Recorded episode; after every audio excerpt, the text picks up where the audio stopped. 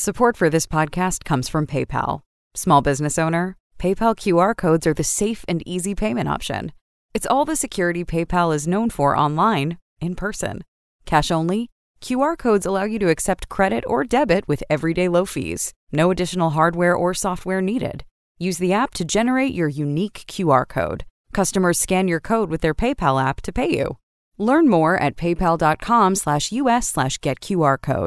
This is episode number 31 with our guest, Samantha Ste Marie. Welcome to the Hidden Entrepreneur Show. My name is Josh Carey. You want in on a little secret? I was in hiding for 40 years. Yeah, I was hiding every part of myself in every situation. And I can tell you one thing hiding sucks. I'm now on a mission to help extraordinary people like yourself rediscover the world around you, connect beautifully with others, and excel tremendously in all you set out to do. Join in. It's the Hidden Entrepreneur Show. Hey there, guys. Thank you for joining us. Welcome to the studio. You are tuned in directly, not indirectly, but directly to the Hidden Entrepreneur Show. You know that. You also know I am your host, Josh Carey.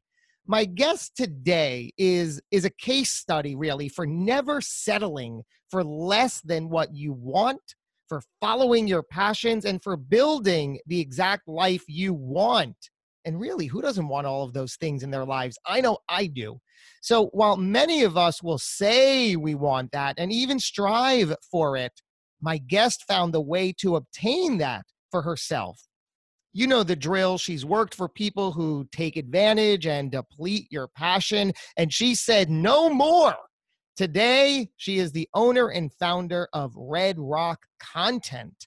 As a digital marketer and writer, she helps clients write that book or start that blog. In other words, if there are content needs in your business, she is your gal. Does anyone really say gal anymore? Is that is that actually the good right word?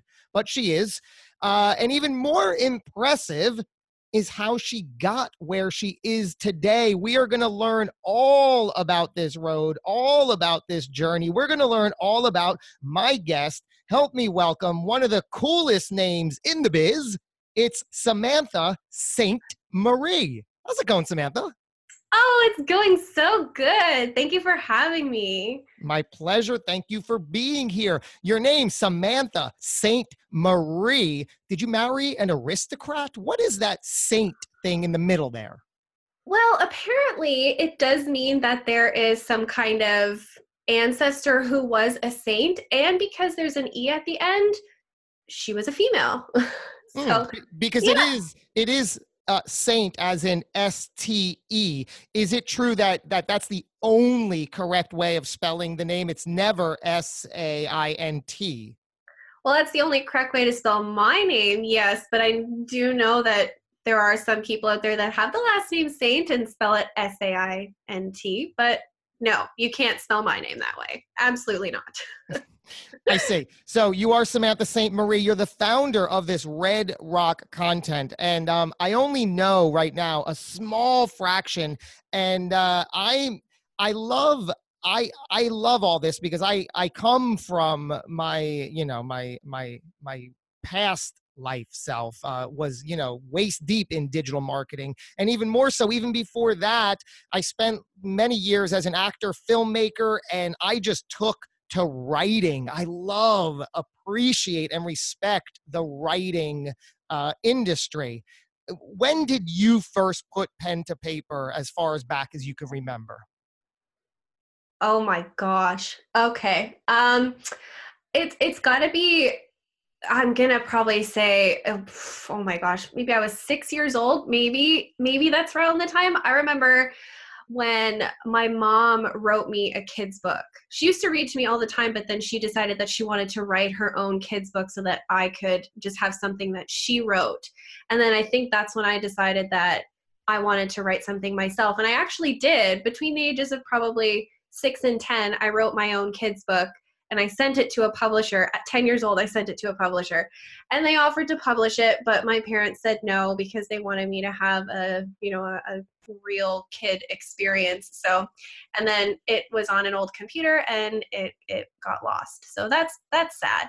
But mm. yeah, I'm talking I was very very very young, small child, small child. So they so they wanted you to have um as as you put in air quotes a real yeah. kid experience um yeah. from that moment was their wish fulfilled did you have that real kid experience from that moment on because you know they're only looking out for you right I sure did. I sure did. I, you know, had all the birthday parties. I went to school. I fought with my siblings, and now here we are.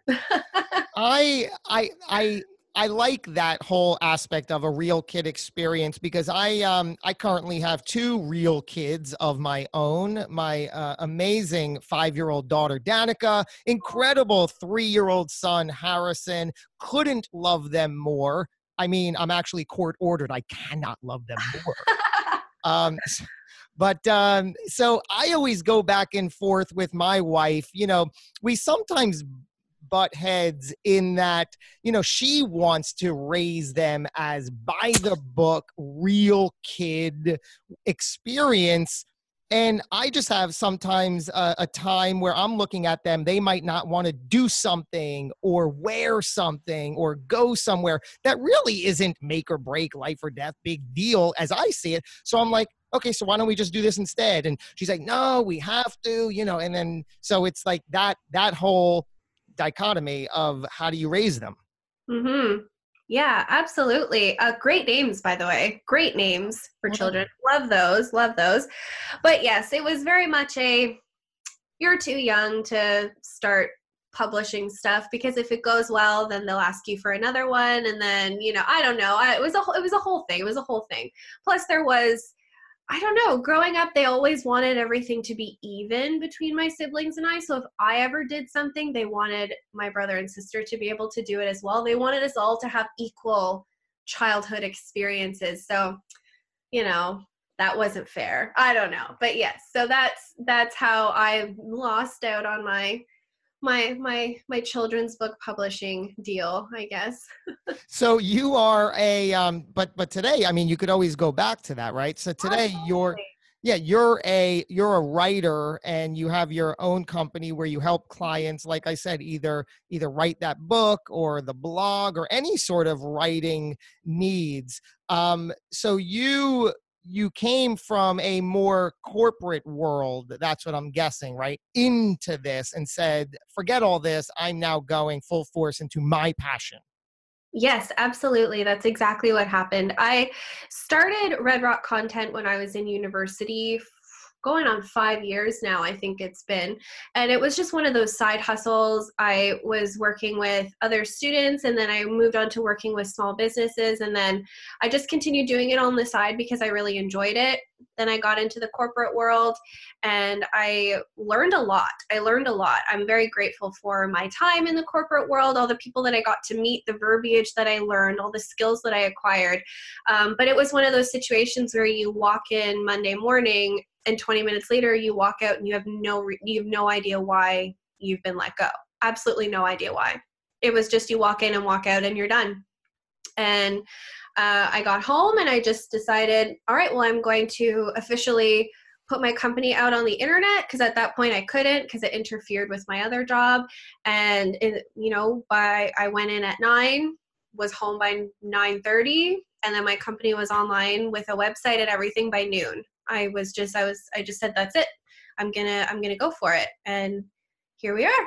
And that's so so so if i um i'm going to focus on the the book writing for a minute because i know um you also ghost write in that world so mm-hmm. if i come to you and i say you know i i don't really know specifically but i feel there's a book inside me is that mm-hmm. how a client with you can get started yeah, absolutely. So I have a, a, mix of different clients. So I work with a publishing company as well. So they have clients that want to write books and then we work together. But I also have clients that want to write uh, you know guides that they can use as lead magnets for their business you know um, and then again creative books like you've just mentioned they have a story to tell but they don't want to write it or they don't know how to write it so we go through a process that I have come up with so that we can make sure that you know the book gets from beginning to end. It's very coherent, it's very fluent, and people will actually want to read it. So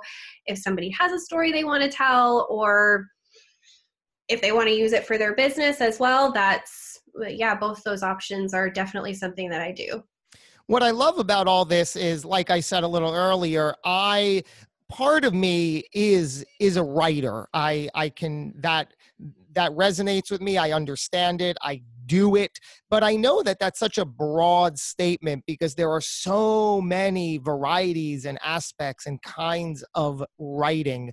Where do you generally see yourself? What style what elements of writing do you mm-hmm. love?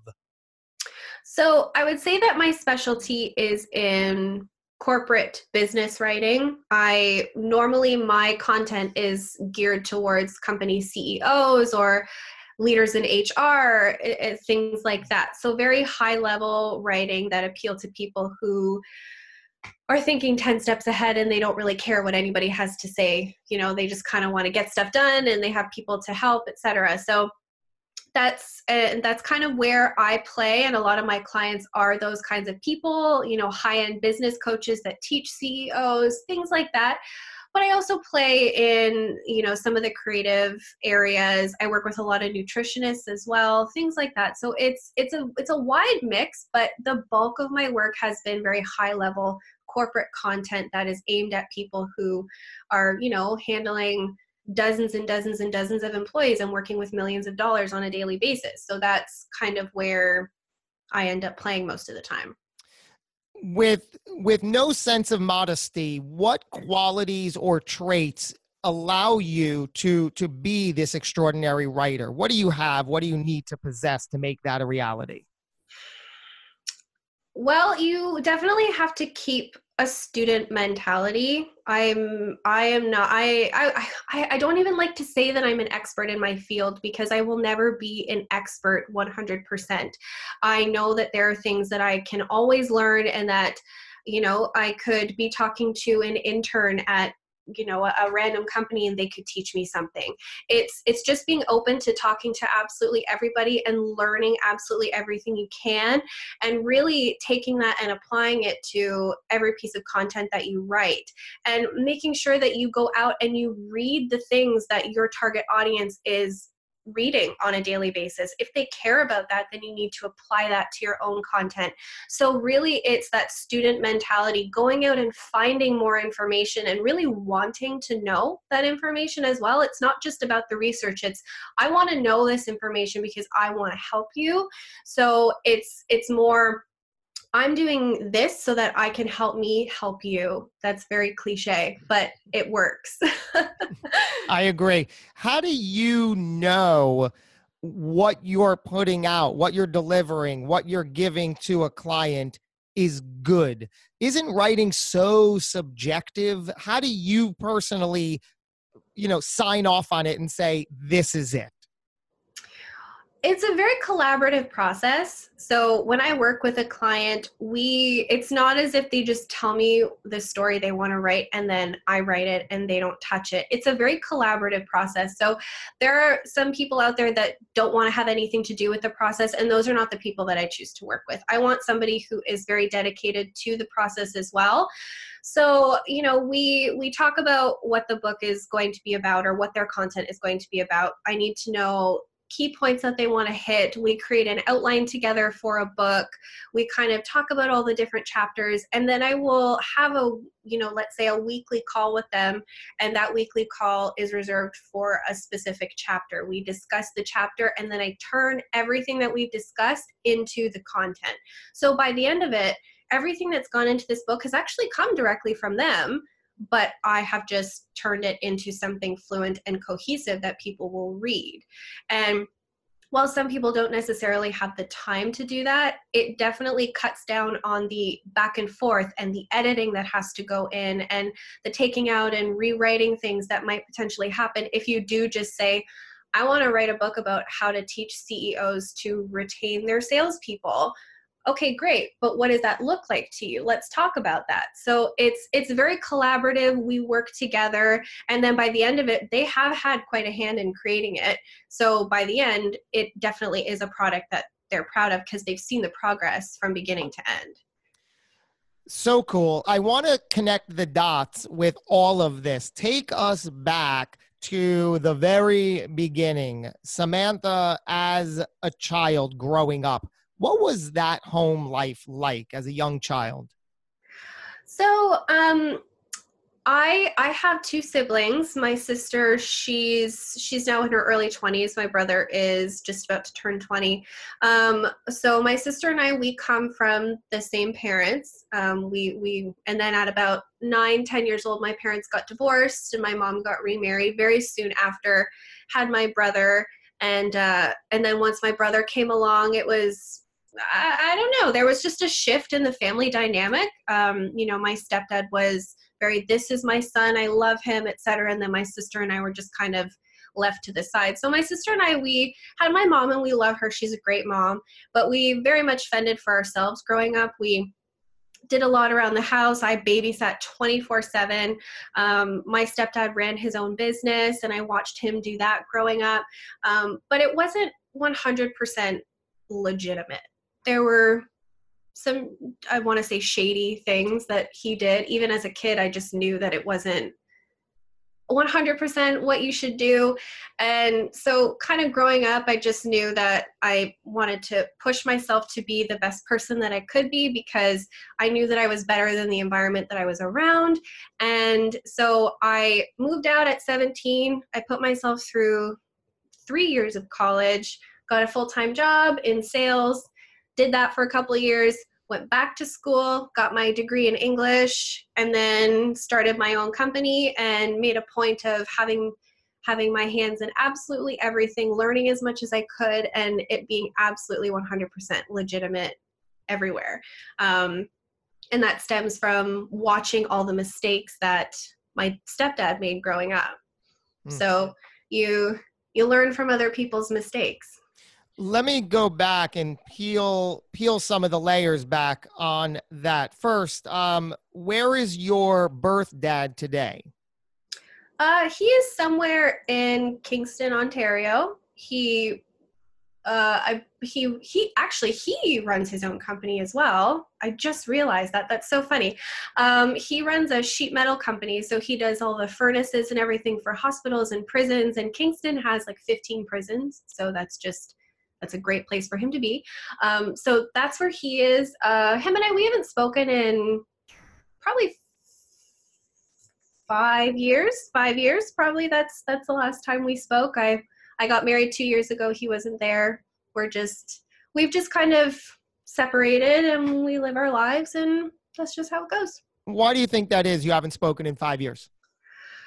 Um, I think the divorce when we when I was younger, it it hit him very hard. It was definitely one-sided. It was my mom who decided to leave. So I think he took it much harder and um, you know he says that i remind him of my mom a lot so it's difficult for him etc so i think he's just decided that it's better for his mental health if he just goes off and does his own thing. He has since remarried and he's happy and i'm, I'm happy that he's happy but um, i think he's just decided that it's best for him to be off in his own life and do his own thing.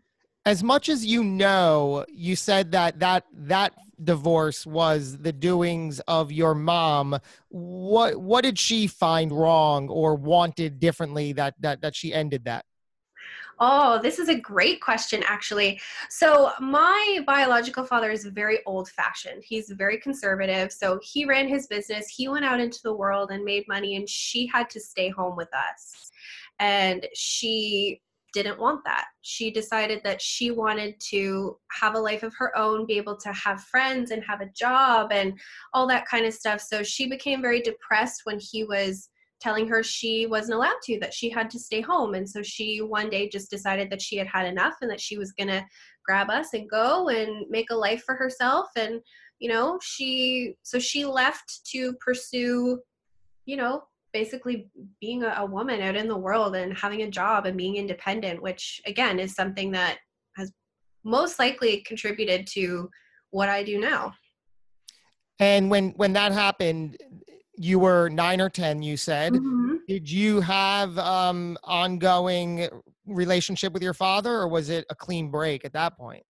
No, it wasn't until I was probably fifteen that I think we stopped speaking as regularly and you know my sister and i we would go to his house every other weekend. That was the agreement. And then you know you start you're in high school and you want to do things with your friends so i stopped going as frequently and then we stopped talking and then he's a very introverted person so unless you reach out to him you never hear from him.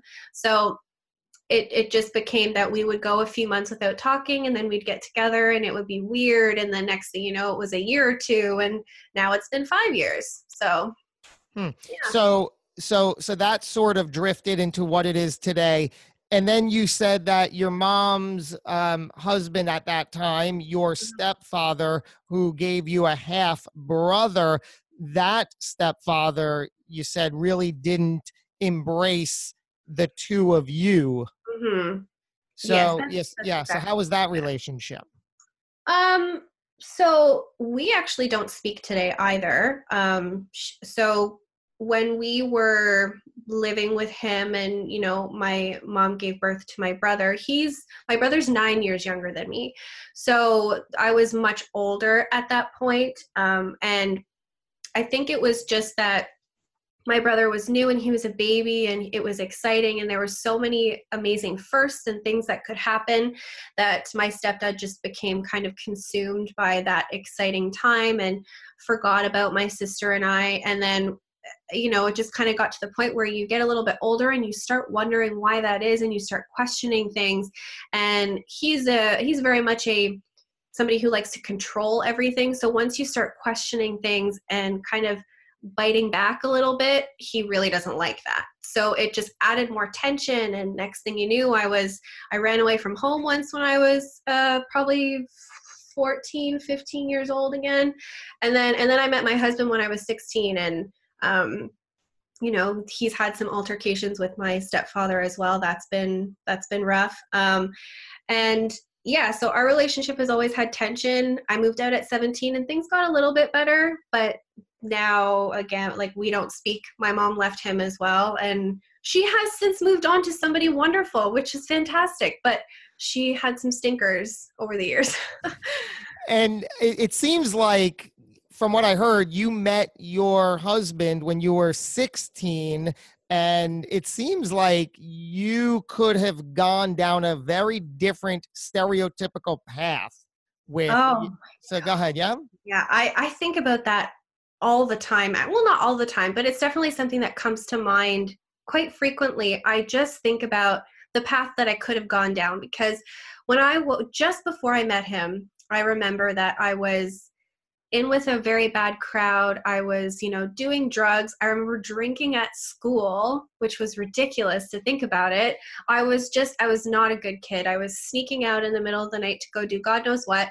And then I met my husband at 16 and he was this punk kid who um, wore black and listened to heavy metal and he exposed me to this whole new group of people that were just so happy and were just loving life and he has a wonderful family love his family. So i think it really was him coming in and showing me all of these new things and exposing me to all these new people that really kind of pulled me out of this really bad path that i was going down and yeah, he definitely saved me a little bit there.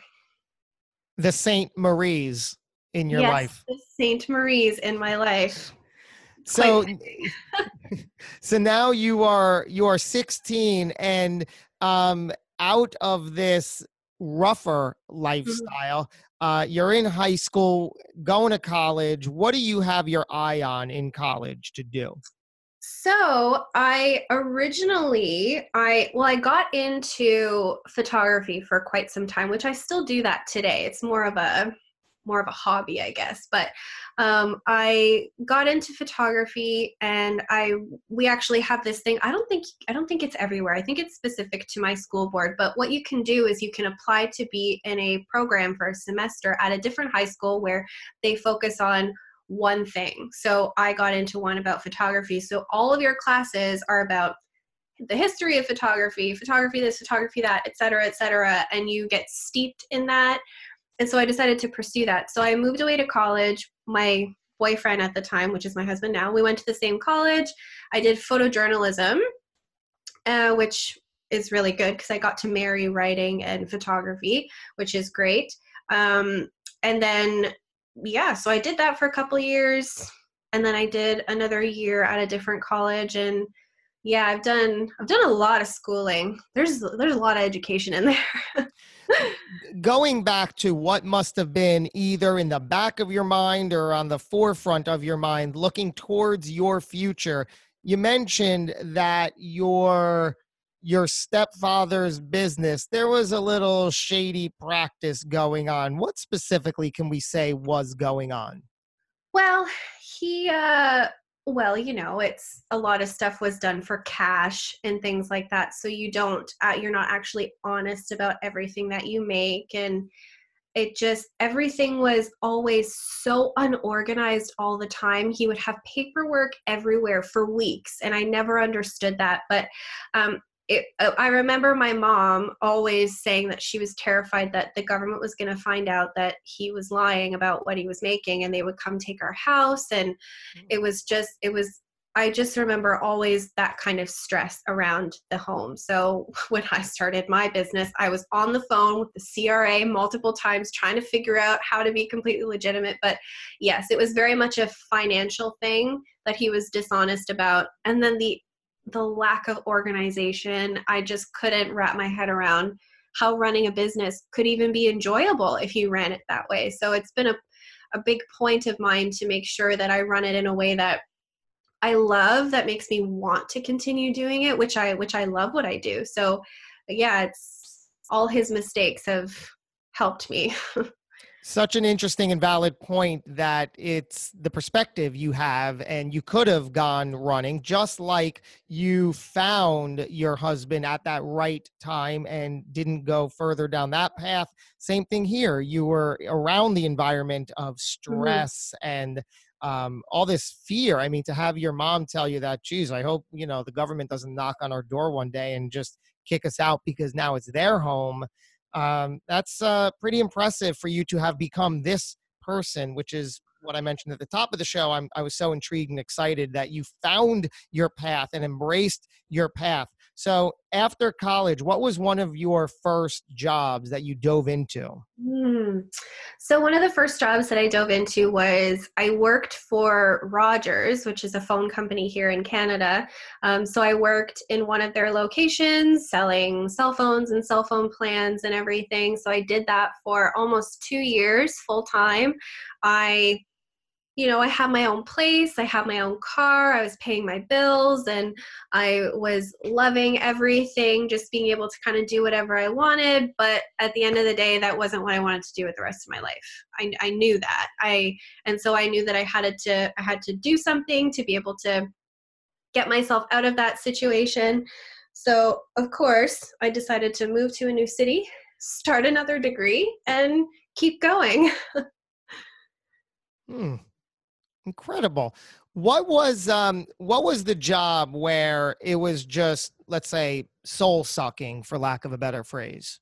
Okay. That was one that I got right out of university. So I did my degree and then I came out of that and it was one of those jobs where they post a post it on a job board and they make it sound like the end all to be all of jobs and you know somebody who's young and was looking for my first corporate job you know i was easily convinced that that's exactly what that was.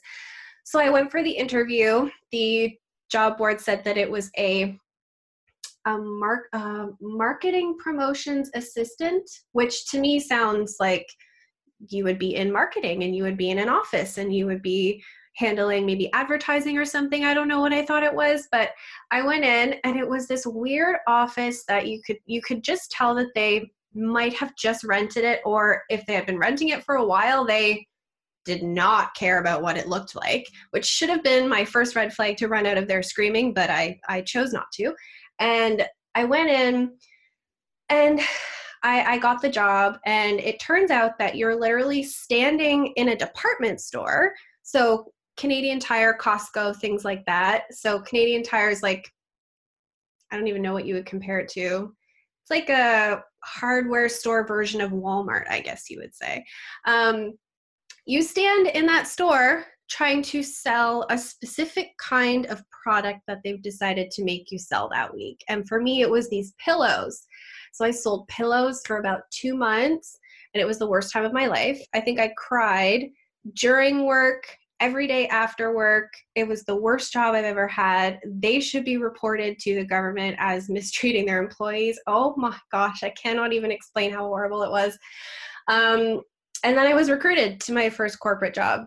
So I think we can all relate to that job, or in some cases, those jobs that become the crying job. We've all been there, right? Whether it's like on the way to, at the job, or in the bathroom, you know, on the gosh, we've all oh. had those jobs. That that crying job where you're just confused as to how you allowed yourself to get there, and I think that's all the emotion around it it's like you just convinced yourself to overlook all of these red flags and you just thought no no no it'll get better. No no no it'll get better. I just have to get past this part. I just have to get past this part.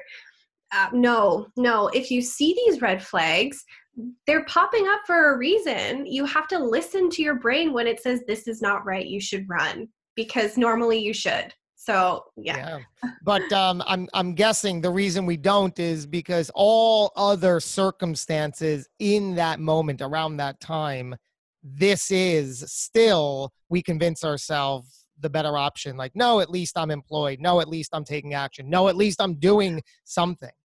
Yep. I would I would say that's accurate. You know, fresh out of university, you just think I need to get a full time job. I need to I need to be an adult. You just that that's how you feel as soon as you're done school year. You go, okay, this is over.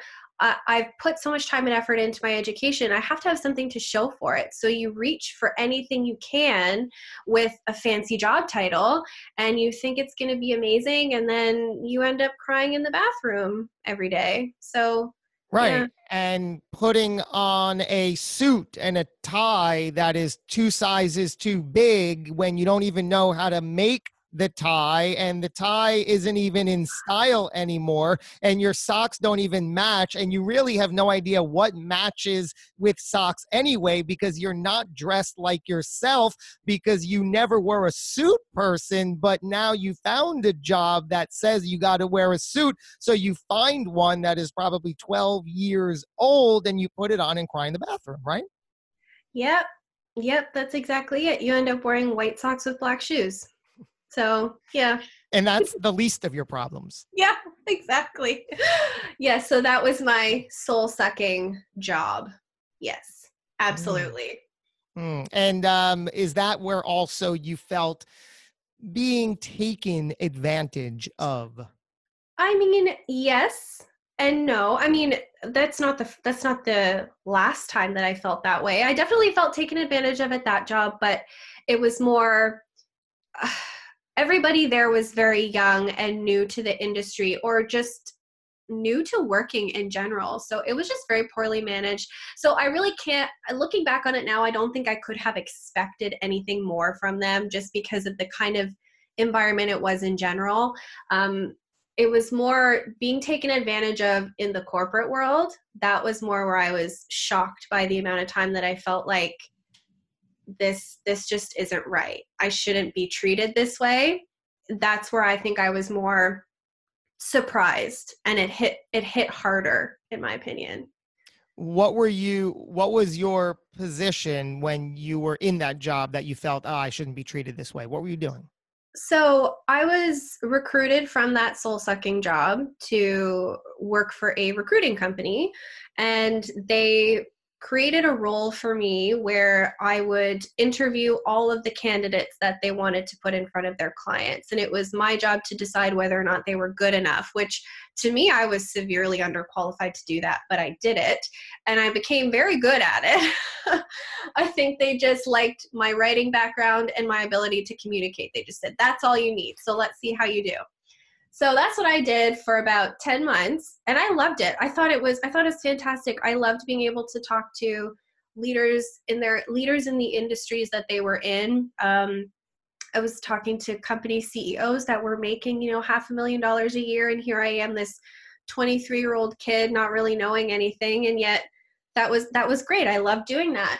I was, and then I was promoted after 10 months. I was promoted onto their marketing team, and I was in charge of all the content, all of the email campaigns, all the advertising. I was in charge of a lot. And, you know, I was given a $2 million target. It was just insane what I was handed. And I remember my uh, my boss looking at me and saying, you know, this is the time. This is the time that you give 150% all the time. And I said, well, why now? Like, obviously, I do that. I do that all the time. I'm the first one in the office every day. I work on my lunch. I, you know, I do everything. And he goes, well, you don't have kids yet, so you should just be able to give as much time as need as is needed. And I say, I'm sorry. Hold on a second. Because I don't have kids, I I shouldn't be able to have a life outside of work. That doesn't make sense to me.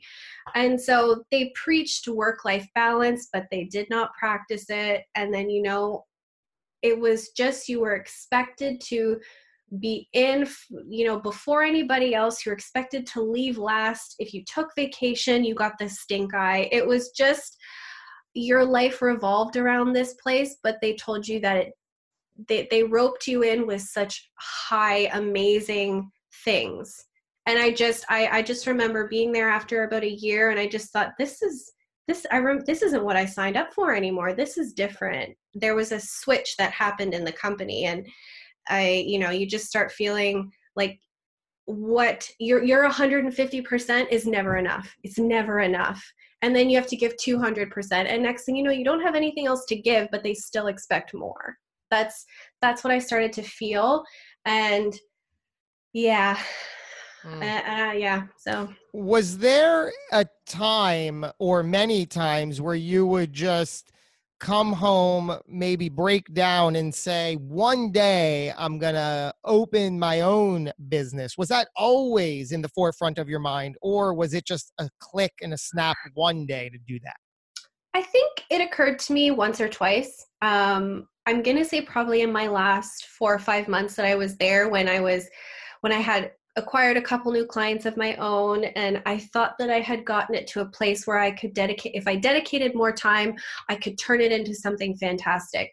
I've never been somebody that just jumps. I, I, I can't. It's just not in my it's it's not in my makeup. I've always been a firm believer where if you want to start something, don't quit your day job. Please don't do that. That's not you need money to be able to fund your new business versus getting yourself into debt. But to each their own. But yes, there was a couple of times where I thought to myself, I feel like uh, A, I could do this better. I could run a company better than these people because I know what it's like to be on the crappy end of things and I know how to treat people. And then also, I thought I had gotten my business to a point where if I dedicated more time, I could turn it into that amazing thing that would give me the life that I want.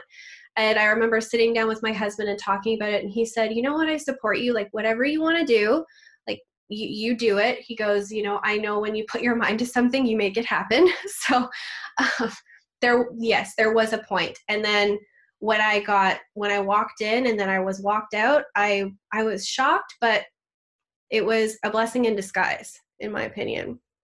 Mm, I love how you put it that you're you're at a point where you're looking and saying you know i can do this better. I can do this and i can do it better much more effectively a whole lot stress and for myself. Um, i've had that thought many times throughout my life and the thing that prevented me from actually taking action and putting that into knowing full well telling myself feeling it over and over again you know what? You're you could do this so much better I, I, I would just cringe with how much I believed that. But the thing that stopped me was utter fear. How did that play out in your world? Well, um, stemming from growing up, finances have always been the largest stressor in my life. I find it very stressful not having enough money or having too much of it. There there is no point where money is not stressful for me and it's something that I've had to work on for years and years and it's obviously caused many arguments between me and my husband.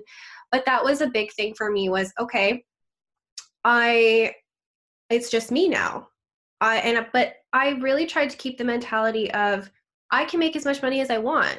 This is my company. If I want more, all I have to do is go out and find somebody to work with. That I, I, I just, I almost looked at it like it was easy, even though it's not. Of course, it's not. But I just kept the mentality that I had 100% control over what I made and what my life looked like instead of having another company control what my day looked like and what kind of money I got when I, what I what kind of money I had access to.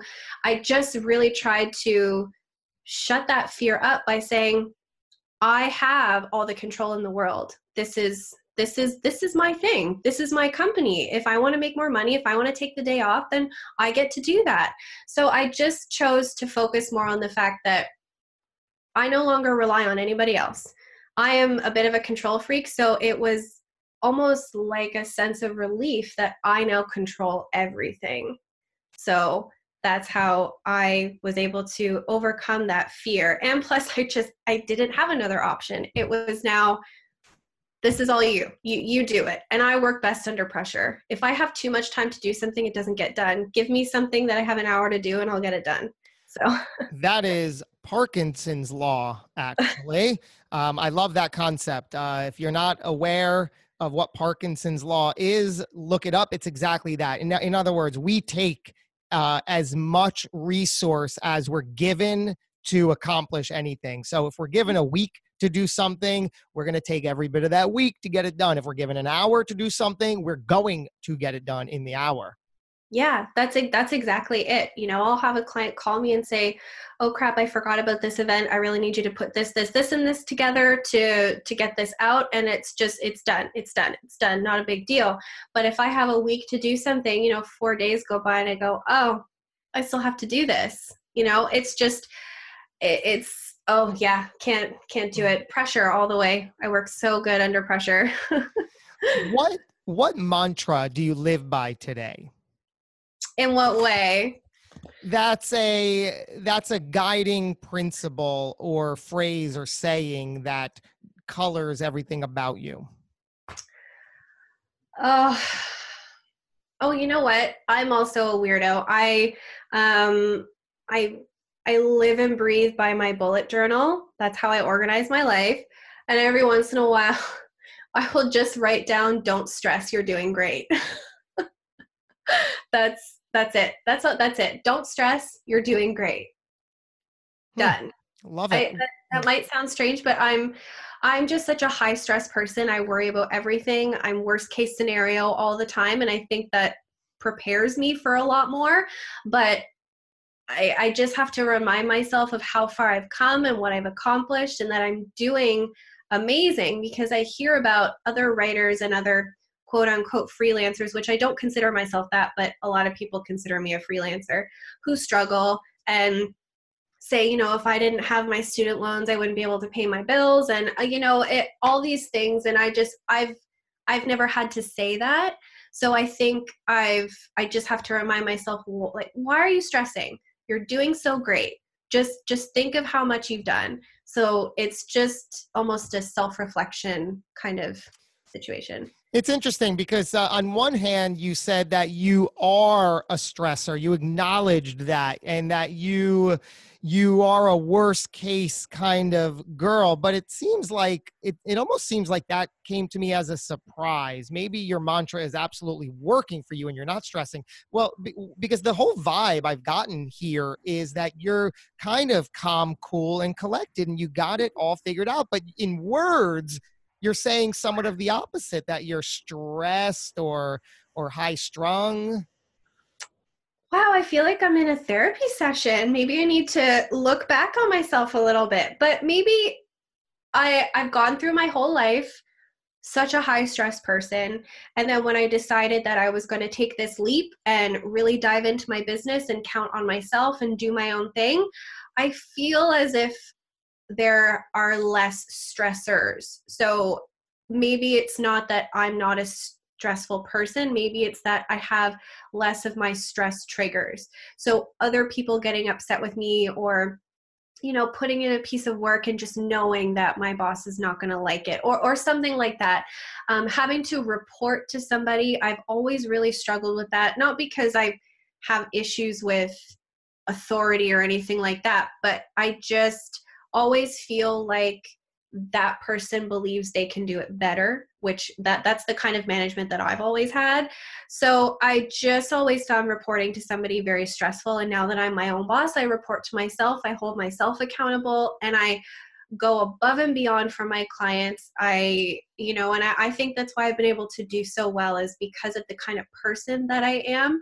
Um, but yes i think there are just less stressors in my life that make me less stressed in general. But if i were tossed back into a corporate environment in an office where I was reporting to somebody on a regular basis, I think that I would get back to that really stressed person that brought that stuff home and you know just made it really awful for everybody there's something similar I can see in you that I value. And you said it earlier, the word, and you just referred to it. Something you value, like I always have, is collaboration. Mm-hmm. That's what you want. That's how you work. And that's what you value. I, too, since my acting and filmmaking days, looking back on it, that is the thing that I valued most because all performance and all writing, directing, producing, acting, creating, all of it it's not done by one person it's done in collaboration of many and you need all of those pieces to create that successfully and i'm i'm hearing that for you too that in your writing world you even said it earlier you collaborate with the client mm-hmm. to make the product yeah absolutely and yeah that's pretty much exactly what I'm talking about. I mean, I much prefer a relationship when we're on an even playing field. I know that I'm the contractor and you're the client and obviously there's kind of a, you know, I'm mildly reporting to you but not not in the same way. So, you know, there is a we're in this together, we're working on this together, that collaboration that I value you and you value me kind of thing. Whereas when you're reporting to somebody, they delegate and they tell you what to do and they criticize. And, you know, it doesn't matter who you are, nobody takes criticism perfectly. Let's let's just be honest with yourself. You you, you can't take criticism 100% perfectly all the time. So yeah it's i'm much more of a collaborative person and again i you know every manager is different. I've definitely come across some managers that are really great at what they do but it's because they look at their employees as you know their equals. They don't look at them as you're an employee you are my coworker. It's it's very different. It's a different mentality that not a lot of people have these days. So yeah that's so that's a stressor for me definitely not being looked at as an equal because i know that i bring a lot to the table so. Mm, i i really like hearing that uh, that hits home because that was my issue for for many many years knowing full well that god you you you could be doing this. Why aren't you doing it? What do, well do you believe everything happens for a reason I don't know if everything happens for a reason, but I think there is a reason for everything. I uh, to me that just sounds different, but maybe it's the same thing. Um, but I I think that I, I think that this pushed me this this whole experience with me being you know walked in and then walked out which still to this day i can't wrap my head around. I can't wrap i got so many emails from the employees at that place saying i can't believe this happened. What does that mean for me? Because you were promoted and you were the best employee that they have and yet this is what happened to you. So um, this company has since i think lost eight or nine people since march because of me leaving.